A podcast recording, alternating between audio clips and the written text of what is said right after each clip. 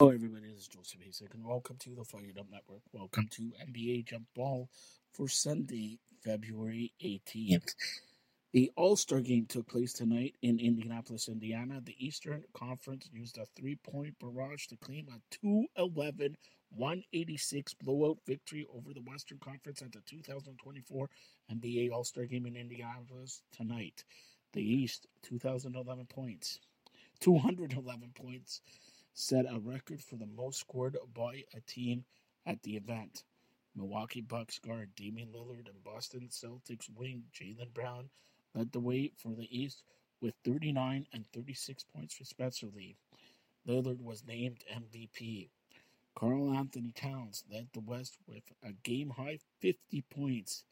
The game returned to a traditional East versus West format for the first time since 2017.